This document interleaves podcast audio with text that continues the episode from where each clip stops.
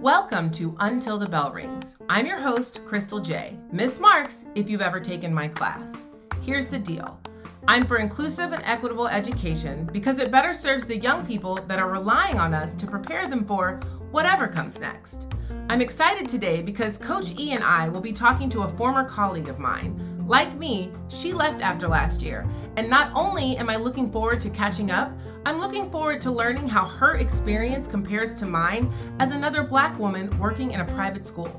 So join me in getting another educator's perspective on the hallowed hallways of my high school.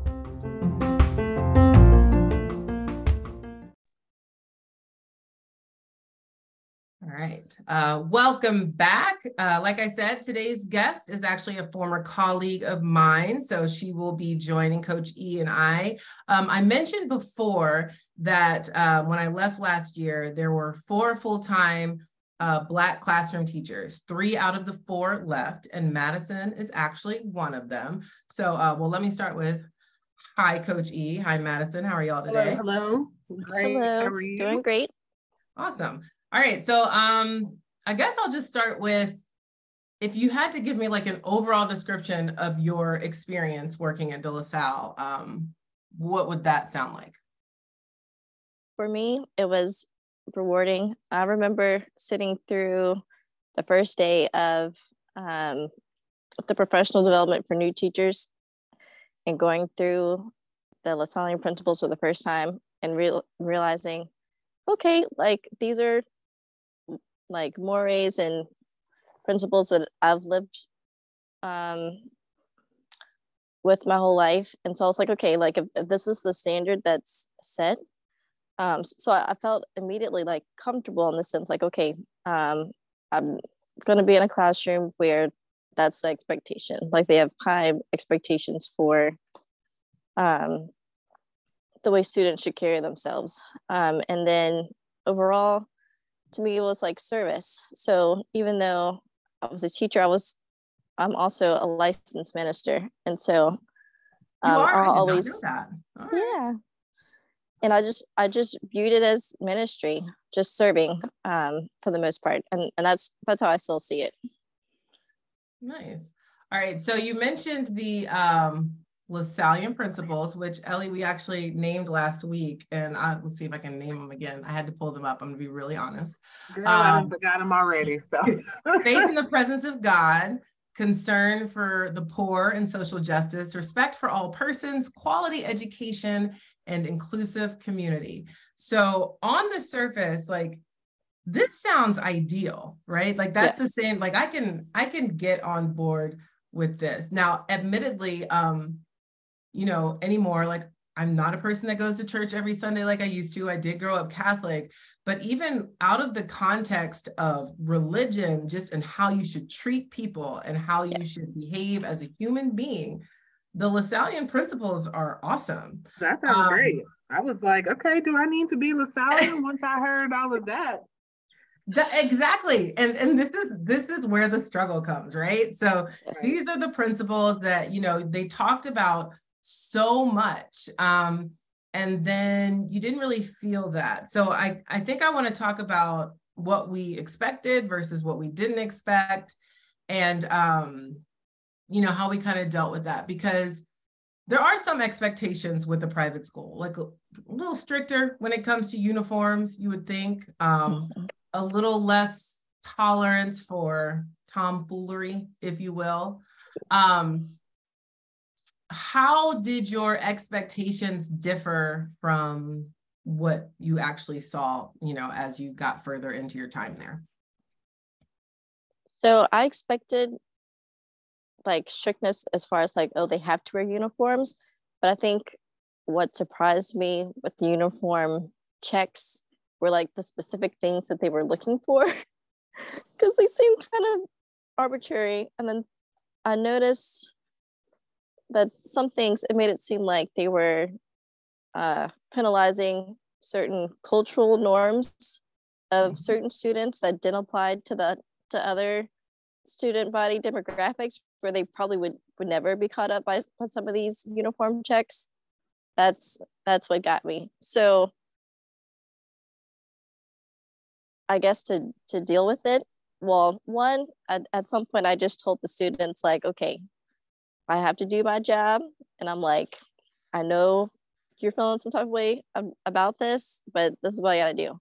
So like, so when they announced the first, uniform checks in the morning, did you always do those? So I was yeah. about to ask, like, how do y'all do uniform checks? Because oh, they would be us, like, they'd be like, teachers, please check your students for more than one earring on the morning announcements or for the wrong colored socks or a belt.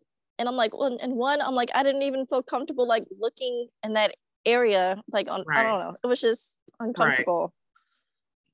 Right. Yep. I'd be like, raise your hand if you don't have a belt on. I'll be honest, like I, I'm I'm honestly not looking or checking for my students that hard. Um, if it's obvious and you walk in my face, I'm gonna be like, okay, girl, come here, we need to talk. Um, but they they ask us to really check IDs every day. We have APs that stand in the hallway and check really for dress code. But um, if I catch them, I just try to have like the okay, you need to cover that up or put a jacket on or something. But for me, I guess I know this just kind of leads to how they were kind of pinpointing students, but it's priorities. Like, do I want the kid in the class learning, or do I want them out for 30 minutes trying to figure out a dress code situation? So I'm that a, teacher. You're in a public school. Like, what is the yeah. um, dress code like at your school, Ellie? Uh, the biggest thing that we have to watch out for is crop tops right now. Um, they're not supposed to have them, so the girls will just put a sweater over them.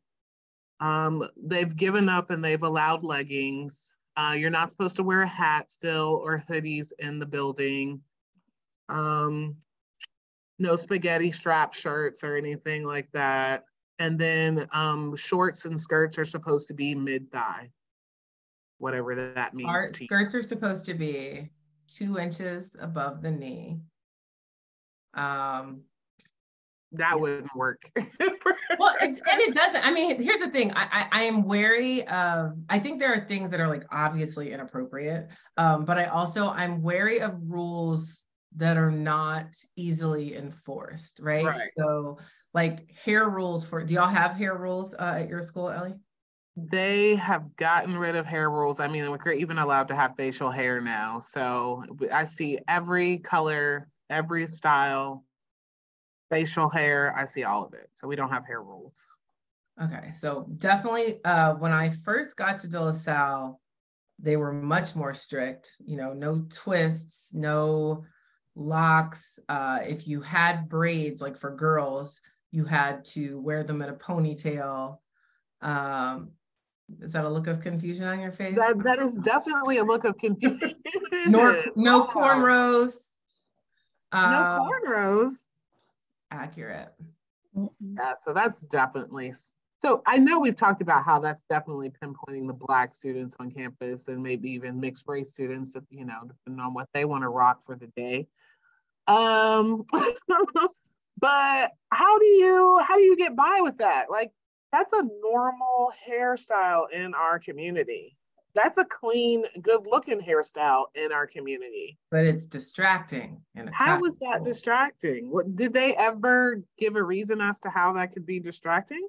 No, and I think, um, and I think Madison can probably attest to this in conversations that she's had with administration. I think that's the frustrating part. There's never mm-hmm. like a a logical because even when you're willing, like, hey, let's sit down and talk about this because these are the issues that I have with this um like when i was telling you about the twist when i said i don't get you have no twist and you have twist in quotes and i was like you might as well put you people like what right. you know so then when i said what's so wrong with them? and the response is well i can't really tell you you'd have to show me a picture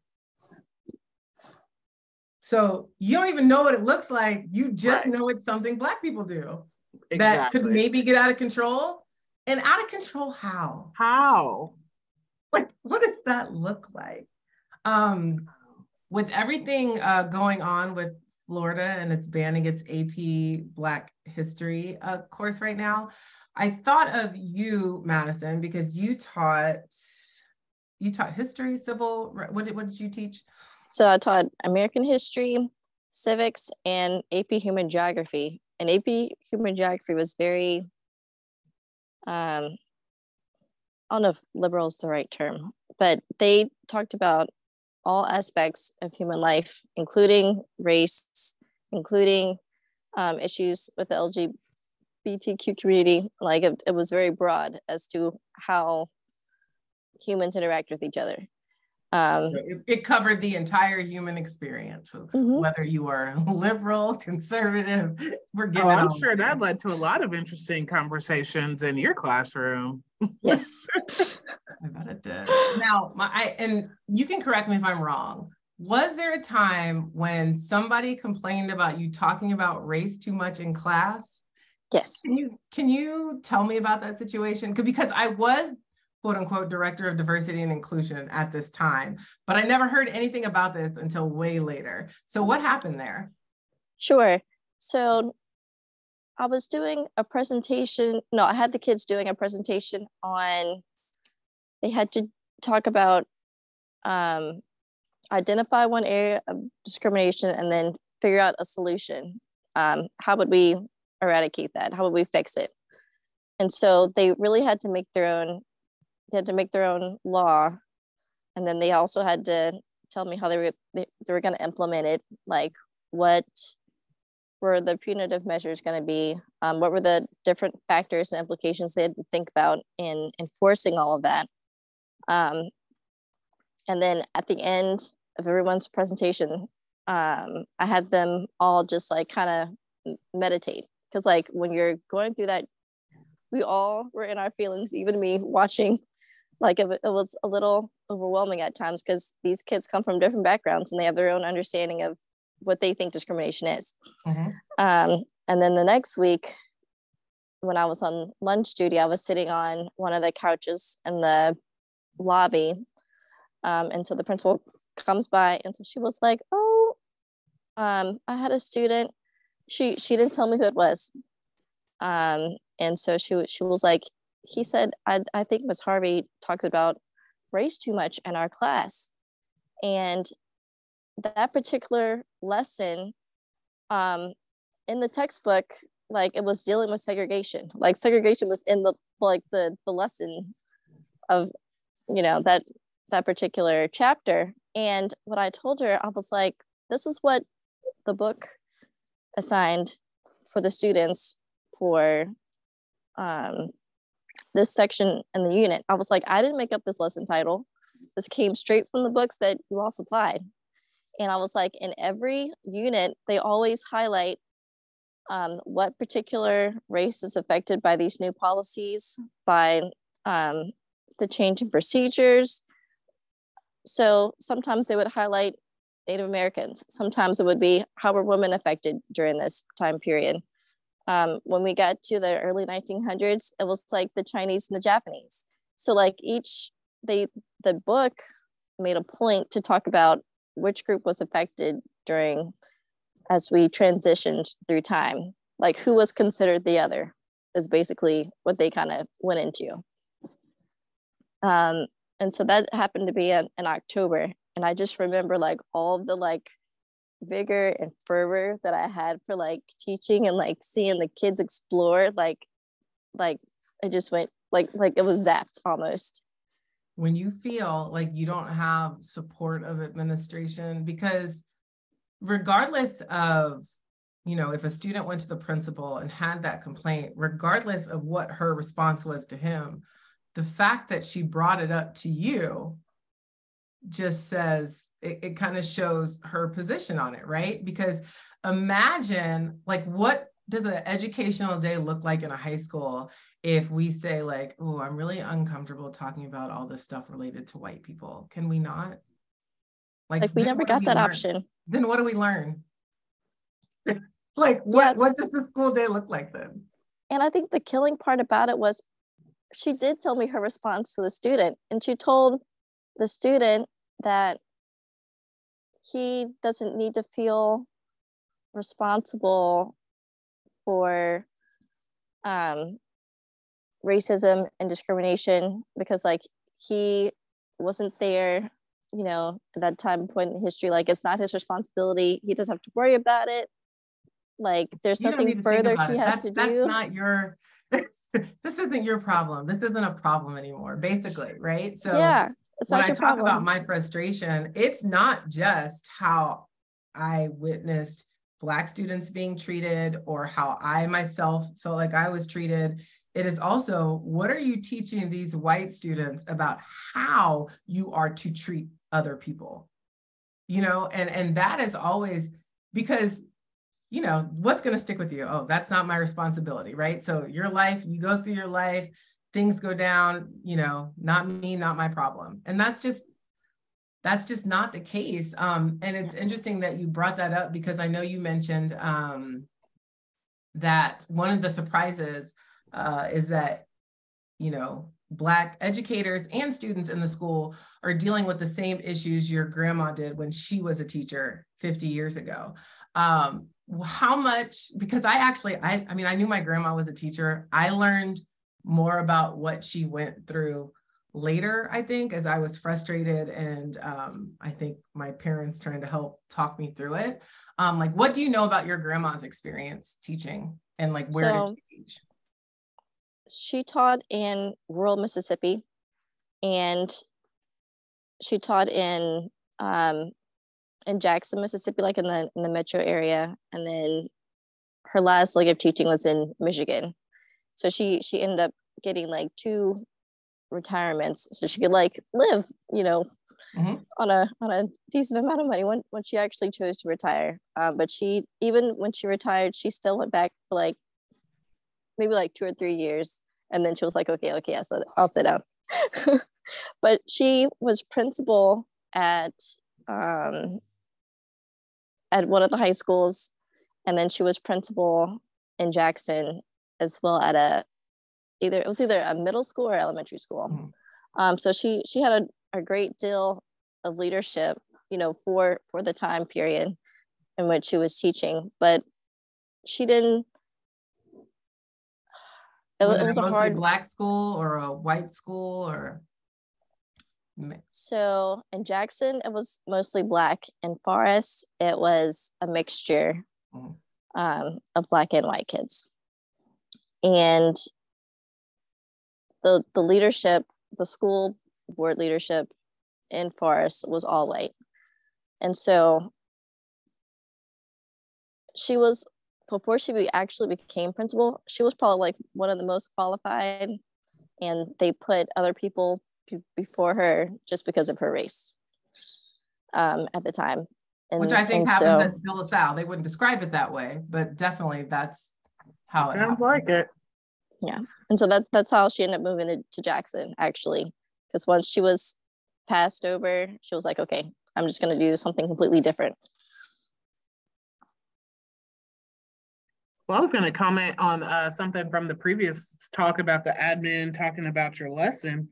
Mhm. By her giving that response to the student that he's not responsible, she missed the whole point of the lesson and showed her ignorance to the whole situation at the same time. Like the whole point of the lesson is no, you're not, but you have a moment right now to say, yes, we saw, we know that this is happening, and how can I help to change it or make it better so that we can grow as a community? Um, so she missed that talking point. And are you really running back and talking to your teachers about every little kid that complains about something?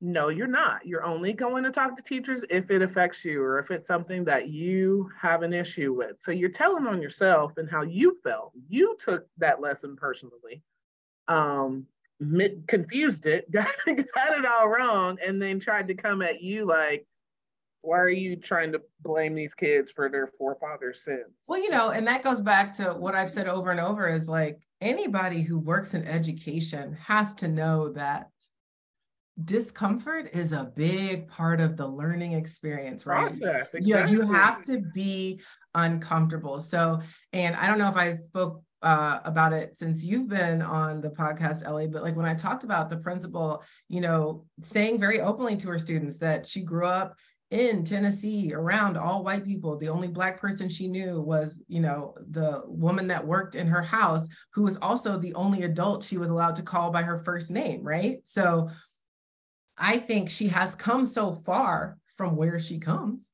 However, that doesn't mean that you don't have a means to go, but that also means I think that when you're searching out comfort, that's really problematic when you're in a diverse environment. Exactly. Like you know, uh, many, many conversations that I've had in class uh, in class are uncomfortable.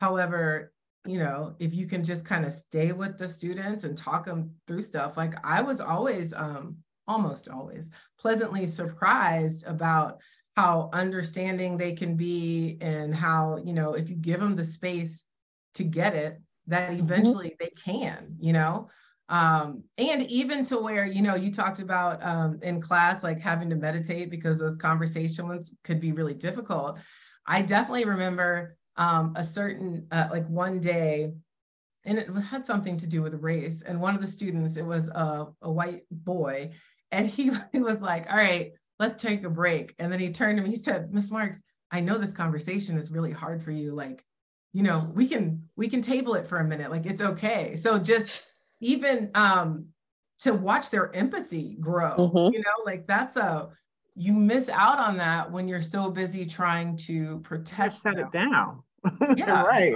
everything um, the reason I asked about your grandma is because, okay, so my grandma was also a teacher in Mississippi, uh, but she, I think she taught home ec. I don't even know how many years. All I know is she was 94 when she died and students and she'd been retired my whole life students that she taught you know that were now in their 60s and 70s showed up at her funeral wow you know it was a small town in mississippi but she also told me or my parents told me like you know it was when they didn't really want black people getting their uh, postgraduate degrees in mississippi so they paid for her to get her degree in Iowa because they didn't want her, you know, in the school yeah. in Mississippi. And then when she moved back and um, integration happened, her first semester of integration was her driving to from the black school to the white school and teaching an empty room of people. And then the next semester, driving the black students that she was going to teach to the white school to teach them in that school so that they could say it's integrated like and so part of me feels like I don't know how I would have made like I I don't how do you do that, right? But then I also hold to my other the difficulty of being at De La Salle specifically was that these Lasallian core principles and they brag about their diversity. So you think you're getting one thing when you're getting something else. You know, if I arrive somewhere and they're telling me right up front, like, we don't care about this, this is not important to us, I can make a choice. This place right. is not for me, right? Um, but when you see this diverse group of students and they have these principles, you think, oh, this these might be my people. This might, you know, and you get there and it's not. It is maddening. I found it maddening. Mm, yes, and I think my grandmother felt the same way because, like, so she she said once integration started, the quality of life for Black students immediately went down. She was like, for Black for the Black students, I guess in her area, or like the the effect that it had, um, was was in her eyes negative. Like she she loves all kids, and loves teaching all kids. Um, but I guess with the same issues we're talking about, discipline, the quality of work, the quality of resources, it just didn't equate um, at the time. And I guess being at a school where you have a very diverse student body, but you have um, non-white leaders over this diverse stu- student body, it's hard for them to just be. And I think one of my um, main surprises at De La Salle was seeing that Black children weren't allowed to just be, just exist, just be a kid. They were they were over policed. They were overwatched, yeah. overguarded, and then it's like, okay, if I feel like you're constantly watching and harassing me, like I'm I'm not, this isn't a safe place for me anymore. This isn't a comfortable place where I want to come and learn and try and do all the above and the beyond that you're supposed to be able to do in an educational environment. And I and also think there's the added layer of so you learn that okay gosh this is what's happening. Like they are being over policed um, you know teacher you know like i said when you have the teacher that's like well when this student says it he's being funny. But when he says it it's just disrespectful. No like that that comes with you know how you're viewing your students. But so then you see this happening. You want to i think like part of me at least wanted to believe like obviously they don't realize this is happening. And if you start having these conversations they'll realize it and then they'll start changing their ways right? Or at least thinking about it. So you go and have these conversations and i think the most defeating feeling is this um this kind of insinuation that like well you're just kind of oversensitive because you're black so you don't get it. You know what i mean? Like right. you're black so you're seeing it this way. You couldn't you couldn't possibly be seeing it objectively. Again nobody is saying that directly but that is a hundred percent the message that you know you're kind of getting. And i this is actually the so that year I came back, my last year there, when I was not director of diversity and inclusion, and I had a couple of um, students come talk to me that week that I, you know, before school started. I also we had a new college counselor who saw me on the website as that, and she wanted to talk to me as that, and so they had made no announcement, right? So I go to the principal and the president, and I said, "All right, like you told me I can't have this role." You need to announce that to everyone that not only am I not in this role, but who is, right? Like who is doing this? And so they kind of like brushed me off. And I learned later that they were trying to put together a diversity panel. I don't know what they call it. What do they call it? Do you know? Yeah, that, that's what they called it, a diversity a panel. panel of, of teachers. So I know that Madison is one of the people they asked to be on this panel, as well as a few other teachers. Well, I and and not just teachers, other people on campus. Well, I had talked to a number of them who said they had been asked and turned it down, right? They didn't want to do it. And these are not Black people, didn't want to do it because they felt as though it was just, um, you know, a box that the school was trying to check off versus something that they took seriously, right? So, meanwhile, I know Madison was reaching, had agreed to do it, right? And you were reaching out about like when the first meeting was. And the principal had not even told her that there was no panel or committee because the other people Girl. had talked down. The principal was like, you know, e- eventually we'll meet. Like, just so on top of, you know, everything that you are dealing with, then there's just like this lack of communication or intentional. I don't know if it's lack of communication when it's intentional. Um, I don't. Uh, it was intent. It was lack of intent. you, you know what it was, okay? They was just trying oh, to pacify y'all with to. this new panel, air quote panel. Y'all didn't never do nothing, did you? And then I remember um, somebody saying like, you know, they want to offer a little stipend, and it's like the state, the same stipend that uh, like for the arts and crafts club or whatever. You know what yeah. I mean? Like that's yeah. that's how important it is to the school. Um, so I am curious, and we could never know because we're not in this room. So, like, if you go to the principal or the president, uh, one of the things that they say is, you know, this is something that is always on the forefront of my our mind, and like we're always working on this. What what do you think that means? I've always wondered, like, when they say like I'm working on this, what does that mean? That means I forgot about it, but you just reminded me. So now I'm gonna act like I'm concerned. But as soon as you leave my face, I'm gonna forget about it again because it's not really a priority for me. Thank you.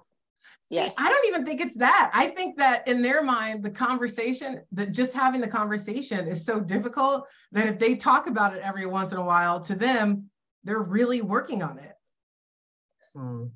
They were, I, I just felt very gaslit because they they said join this panel we want to address these issues then when i bring up certain issues they're like, does that really happen at De La Salle? Exactly. Denial. Oh. You know, yes. I struggle with, and when you talk about gaslit, this idea of an open door policy, but you just get shut down when you're in the door, right? So we had that, which I stand by this. I think every school should do it if you're really going to do it, like the fact chats where you let the faculty come and talk about their concerns and all that. And we had that one at the end of my last year. And, you know, when you have the room full of your minority teachers and for, for, to hear them say, not everybody on this campus feels included. You know, students don't feel included, teachers don't feel included. And the little response, and I recorded it, the little response was, I disagree. I've seen students on this campus smile. They are involved in sports or whatever. Your standards for inclusion are too low then.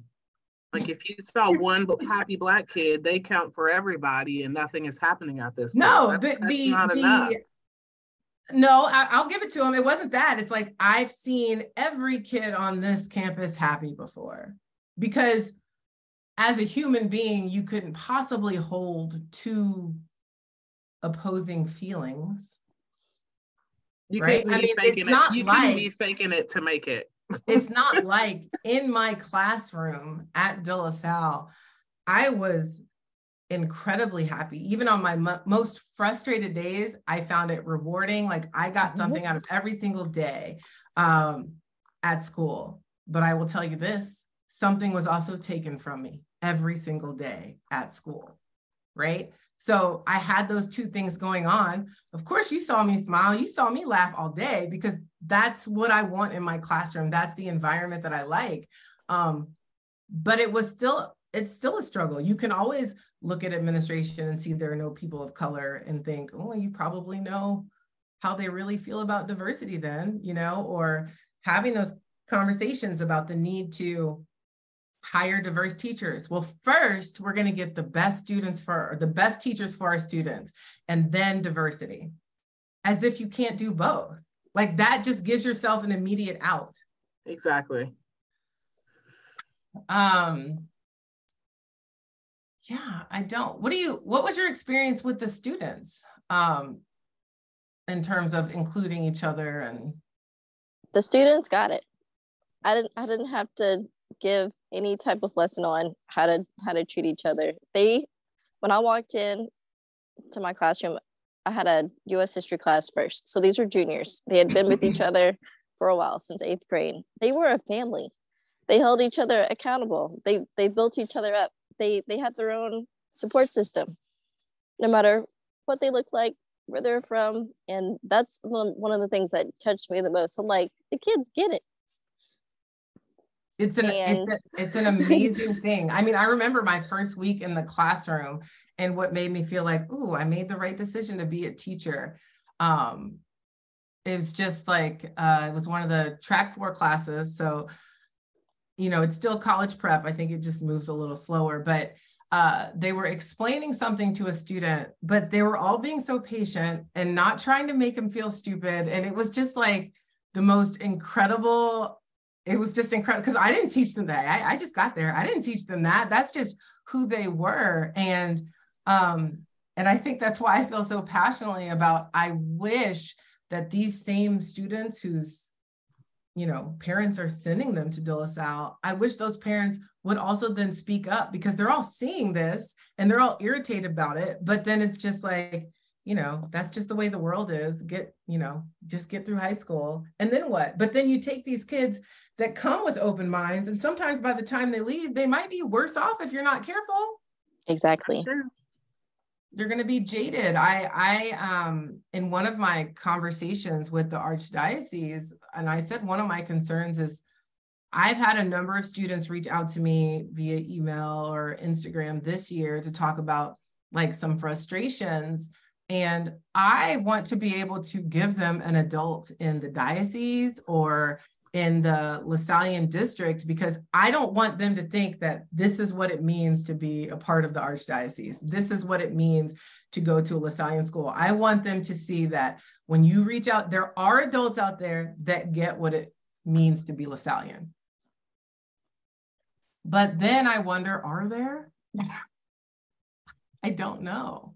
I will say when we went to the retreat in Baltimore, the LaSallian retreat, I felt like the Asali- the LaSallians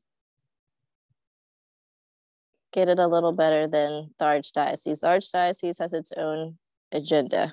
When I went to the LaSallian retreat, like I was like, okay, there are some people higher up in leadership that they really do care about including all the kids, respecting every child. And now, what I really- was it? Teachers mainly at this retreat, or was it run by higher ups? What what what retreat was it? So it, it was a mixture. Okay, There there are a lot of teachers. Yeah. good. Because I always worry like that you have higher ups that believe in it, like the idea, but the have never had to actually try to put it into practice in these diverse spaces, uh, which leaves a disconnect because it, it's a whole, it's one thing to sit back and think like, ooh, this is the vision that I have. And it's another thing to like dive in and try to bring that vision to life. Either that or you you've got to hire the people that can and be open to the ideas and the change because the change is going to happen. It's going to be required so that those things can be implemented. required is the key word there. It can never happen if it's optional. It Yes. drives me. You cannot say you care about inclusion and equity if it is an optional thing for your teachers to want to participate in activities having to do No. with an inclusion with inclusion and equity. Um, yeah. It waters it down when it's optional. yeah, absolutely. When I, you know, would talk about, I was really excited, naive even when I got the role of diversity and inclusion and things I could do. And I remember immediately feeling like I don't even know where to go from here because anytime I would bring up, like, oh, we've got this faculty in service, like, hey, maybe we can try this, at least at the beginning, I stopped suggesting. I fully admit that at a certain point, I didn't do a great job because I was just defeated. I felt defeated, so I didn't. But, you know, I would suggest, and it's like, well, you know, adults are pretty much set in their ways. So we really need to focus on the students. No. And and my thing is when when you are in a environment where you are directly influencing Directly influencing, yes. kids on a on a daily basis and what you're putting out becomes a part of like their their inner voice at some point when something triggers um something that you said whether it was like five years ago or two days ago it's it's directly affecting the kids. And if we're in the business of making sure they are prepared for the world and then this one teacher that they had told them you can never be this they're going to think about that at least once once or twice. Well i'm just going to say they, they're going to think about it often more often than we realize Because that negative impact can have just as much of an impact as a positive one on students. I mean, we're, we're hearing stories all the time about, you know, I remember the one teacher that never said I was going to be something, and that's one statement. But I also remember the one teacher that didn't really care about us Black kids and never really tried to reach out to us or connect with us or do anything. Um, you know, like that's going to stick out to them just as much as the, the teacher that does. Absolutely. Um, I look, I remember uh I guess it was like a couple months ago on Facebook, which I only joined because I had to join for the job that I have now. Like I had to have a Facebook to get into their account. It was Um, required. It was required. well, it was so like you, did have it. to, yeah, like, no, I did. Like right because it was it required. was required, did so. I did it. But you know, I also like Facebook scares me because it is where you go to see like the opinions of people that you grew up with and stuff that like you really don't want those. Like it's just like it gets too real or something. I don't know. Just but anyway, so a, a student reached out. She didn't even graduate from De La Salle. She, I want to say, got kicked out during or after her freshman year, and she wrote me this really nice letter saying how much she loved um, being in my class and how grateful she was because I wrote her the nicest letter um, when I found out she was leaving De La Salle, you know, probably like a keep your head up kind of thing.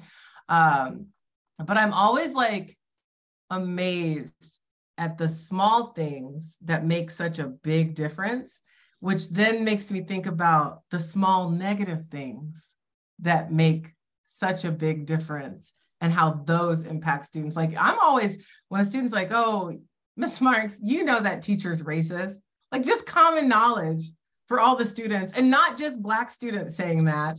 It's just like, so this is just like a thing. Like, mm-hmm. what, mm-hmm. what do you say to that? I don't, um, I just don't know. You take that deep sigh you just took. That's all you can. What you're supposed to co-sign it, even though you know it's true, you can't co-sign it in class. So you just take mm-hmm. a deep sigh and try to change the conversation. Well, no, and there's always like we all know that teacher is racist. And I tell like I am mindful, like I tell students be wary because when a student just like throws it out there, like, oh well, you know, she just treats me like that because I'm black. I'm like, hold on a second, like let's walk through. But then you'll have like 10 other students chime in. No, no, no, it's true, Miss Mark. Like it's just like, oh God. Here I am. I'm trying, guys. I'm trying. But then, you know, the kids aren't dumb. They see it and they've got to they feel it. They got to sit in the class every day and deal. So that's that's their truth. So yeah. So I guess I'm wondering because, like I said, three out of four full-time um, black class, like full-time classroom teachers that are black, left last year, and I know that one of them, it wasn't you or me, so the other one, uh, he asked the principal, "Why do you think three of the four black, you know, full-time classroom teachers that you have are leaving. And you know, I, I don't know. Like that was his answer? That was her answer. She didn't know. But also, like, are you concerned? Like, it doesn't, to me, I mean, I know she's not concerned, but I guess, but I guess is uh, what what you're killing me. What I think is like, wouldn't that cause concern a little bit? Like it at should. least let me let me pause and think about this. It should. It it should. well, she she definitely knew why I was leaving because I was very vocal, and then I ended up sending a letter to everyone in leadership so everyone would know did they? Did any How? of them acknowledge or respond? The only thing I got was a thank you for your email. Two thank you for your emails. And I didn't even get that from. Uh, they didn't acknowledge mine at all. And my letter, by the way, if you go to my LinkedIn page, it is most definitely pinned at the top. My whole letter about my experience because I think it is so important. Again, not for me. Like I have another job now. I just like I love De La Salle. I love those kids and I want it, it could just be so good. It infuriates me. It could be so good and it's not, yes. right? But I know because I had to look it up. I was trying to find it. What when she said she didn't know why they left, he told her that she upheld and propagated racist policies and practices. And then she cried. And then they went on to send four white men to the Diversity Institute for De La Salle over the summer. Wait. yes. So she can state exactly why she they she felt that they had left by upholding those. No, no, no. She didn't say that. That's what the teacher told her. Oh, that's what the teacher. He, he asked her, "Why do you think?" She said she doesn't know, and he one. told her why. And you have to to have an emotional response to that. You have to feel some truth in that. Yes. You know, those are guilty tears falling mm-hmm. at that point, right? So my thing is you have this moment of like, oh, you can sense in your gut that something's not right. You don't even make an effort to make any like to make any kind of change. But that just shows you don't really care. Exactly. Because the but tears even could have like, been the tears could have even been to pacify the situation. Like here I'm crying, see my concern, but now that you're out of my face, back to business as usual we're not going to do anything different from what we've been doing. But I just feel like with the amount of time and energy you put into making it look like you care, if you, you might as well do something by now. In that time and energy actually caring, some things could happen. Like you're going through so much trouble to make it look like you care. So why not just do something crazy and actually care? Yeah. Like I I don't get it. Valid point. Oh, I don't know why today got me all frustrated all over again. Because it's ridiculous. right. The the absurdity of it all is what drives you crazy because you're like, this is not rocket science. And like when I went to the conference in Baltimore, they had paid this consultant, I don't know how much money, you know, to to tell them these things. And I told the principal, you don't need to hire a consultant. Just ask the teachers that we have here, the people that we have on campus. What what do you like what number one, what's your experience? And then two, after teaching in this environment, where can we improve based on your newly informed experience? It's it's not complicated. It's not calculus. Just giving everyone the opportunity to express themselves because not everybody got that that same level um, of expression. Like we'd be at faculty meetings. Crazy religion teacher would say some off the wall stuff. They just go on like he hadn't said anything. But if I say something that a student brought to me as relates to race, did they really feel that way? And it's a whole problem.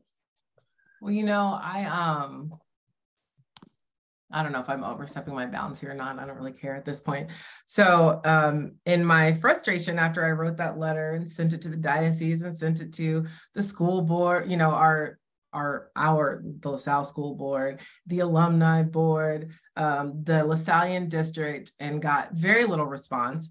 Um, I eventually did talk to um, the superintendent of the archdiocese, all the Catholic schools, and you know, I just I wanted to know like, is this something like we're not even gonna like we're not even gonna you're not even gonna look into that? Like you don't but okay so unbeknownst to me she had had a conversation with the president of the school about everything you know about my letter and what i wrote and asked what's the deal and he said the same thing i would have said which is we actually had a good relationship you know until we didn't but um i just found it interesting that his response to it was not that I was lying. It was never, she's not telling the truth. Granted, can you say that to a Black woman? Because she's a Black woman. Um, but it was just like, I had perceived everything incorrectly. Right. Mm-hmm. So, like, we're not going to deny that any of these things happened but her perception of it is just wrong, which is so condescending. Like, yes, it is. Um, especially because, you know, one of the things that he has stated that he likes about me is how rational I am. He has said that to me as the list, the first thing on the list is that you know you're so rational when it comes to making decisions you don't really come to me unless there's a real issue so, how is it all of a sudden when I'm talking about race, I'm You're no longer irrational. rational? Right. You're being irrational and emotional. Then I become the angry Black woman. but y'all, I ain't angry. My students loved me. That's the thing. Like, there was so much love in my time at De La Salle. I'm not angry. I'm disappointed. I'm frustrated, but like, I'm not the angry Black woman. I'm not mad. I'm confused. Like I, you, you guys see me like I just I'm I don't. Confused. It's so beyond me. I just don't understand how like eventually something doesn't click. Right? Like at some point, you gotta feel like, wait a minute, maybe we're doing this wrong. I but think no. I just have always been like when I think of a private school, I felt like I know y'all function by different rules and standards, or that's the thought, like the Lasallian principles in my brain, y'all just have so much more control over the student's day, the engagement, who's in your school, the things they have to do, all of that. So it just boggles my mind that they wouldn't use that control or the system to have diversity included into that. Whereas in public school, it's a free for all. And we got the most diverse list of club organizations, groups, um, little agendas. You know, I told y'all the Black Poetry Jam is coming up this week. Like, we just have so much going on. And it's just because, like, I would say 90% of our clubs is because student found a teacher that would be like a little, you know, run the club, but because the students care about, you know, certain issues. And so they want to make a club and then the kids show up. So is there anything y'all think the students could even do to help promote change at the school or, in, or promote diversity in the in the hallways or well I don't even know. Um, we've got, or at least we had the No Place for Hate. We talked about that before. Um, I know that they've wanted to start now this and this is like when I say like you they pick and choose. So I had this role of um director of diversity, equity, and inclusion. However, like I didn't know that students had gone to the principal about starting a Black student union or starting this. Like they 100% kept me out of those conversations with their response being like other students will feel left out. If the students are coming to you with the thing like this is their time to be heard, I can't. Like that makes no sense to me. Like I just remember uh my first or even year. just their concerns about the dress code situation. Yeah, well, my first year- have, are having a voice. Yeah, my first year when they were even more strict on the dress code, especially for the boys. Um, that on separate occasions, a number of black students that would come talk to me, the boys, and it was like heartbreaking to hear them say, Miss Marks, it just seems like they want us all to look the same. Like that's what they need.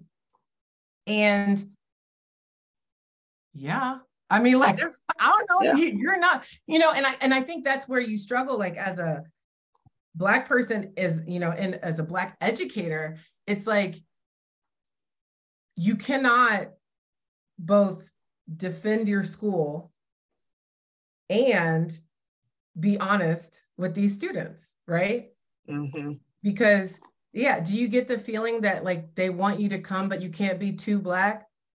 Same, same, same, buddy. I got that feeling. You know what I mean? Like that's just the truth. But then it's almost like a betrayal to your school. Like you're rallying up the students. And I always like what I wanted um both the principal and the president to know is most of the conversations that I had with students about discrimination of any kind, not just race, of any kind, um, I didn't start the conversation. I was just willing to engage. Right. Yes. You know, I'm not going out trying to piss students off. I was never doing that. But like, if you want to have an honest conversation, I'm not going to be the one to make you doubt your gut. Life is hard already. I don't need you to, I don't want to be someone who sent you out into the world doubting what you know to be true. You know, that's not my job. I can't. Well, but just like how you said that you were you were the one willing to engage, that's where De La Salle is missing the point. They're not. And they're not, um, that's where the school could grow and like you said, be so much better and be what it is intended to be. Because they're not choosing to engage in the hard conversations and the hard thing of actually having to do work to fix the problems. Um, and they're silencing their students forcing them all to look alike and be alike and fit this cookie cutter mold when that's just not how it is today. Like they're just they're missing the point on quite a few things. So many things. Well, just like I remember for years, like with homecoming, when the girls would have their dresses, oh, do you think I could wear this? And I'm like, oh, don't ask me. You guys know I'm liberal because I'll have you kicked out at the door, like turned away at the door. That's not what you want. But even like the rules, like I said, the school skirts can't be more than two inches.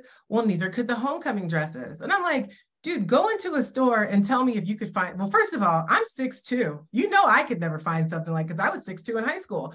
But also, but here's the thing rather than say, take a deep breath, take a beat, and say, what's reasonable and what, you know, for today's time, this year for homecoming, all dresses had to be floor length. and that's that's not That's how you fix that problem. like, what? I, told I, used to, I tried, I, and I'm not gonna lie, I did try to do this. I tried to get all my students to go to like homecoming with like a turtleneck and pant, like cover every, like gloves, turtleneck, the whole thing. Like everybody should just show up like that one year. Like let's make a point. Like that's so crazy to me. Obviously, they didn't do it, but I wanted them to. I mean, even just float a meme out there, that would have been funny too. it really would have been. Oh my gosh, I could continue this conversation forever, but it's already been pretty long. So I guess we should wrap it up. Um, any any closing remarks, uh, Madison, before we go today? I just will say um, I'm glad I took the risk and took the chance um, and accepted the opportunity to teach during the time that I did.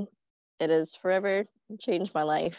Um, I think I've gained a new level of like empathy uh, for kids, teachers, parents, even mm-hmm. um, after being in that space. And I'll, I'll probably at some point teach at the, the college level. Um, and yeah, like I, I wouldn't, I wouldn't trade the experience, but it was definitely life changing. Yes, um, I feel the same way. Absolutely. All right. Thank you so much. Coach, any closing remarks today? Uh, I'm I'm good today. Good today? it's sitting right. in my spirit a little too long. I need a moment over here. we'll we'll uh we'll reflect next week is what we'll do. All right. Thank you guys again. And um, coach, I'll see you next time. Madison, keep in touch.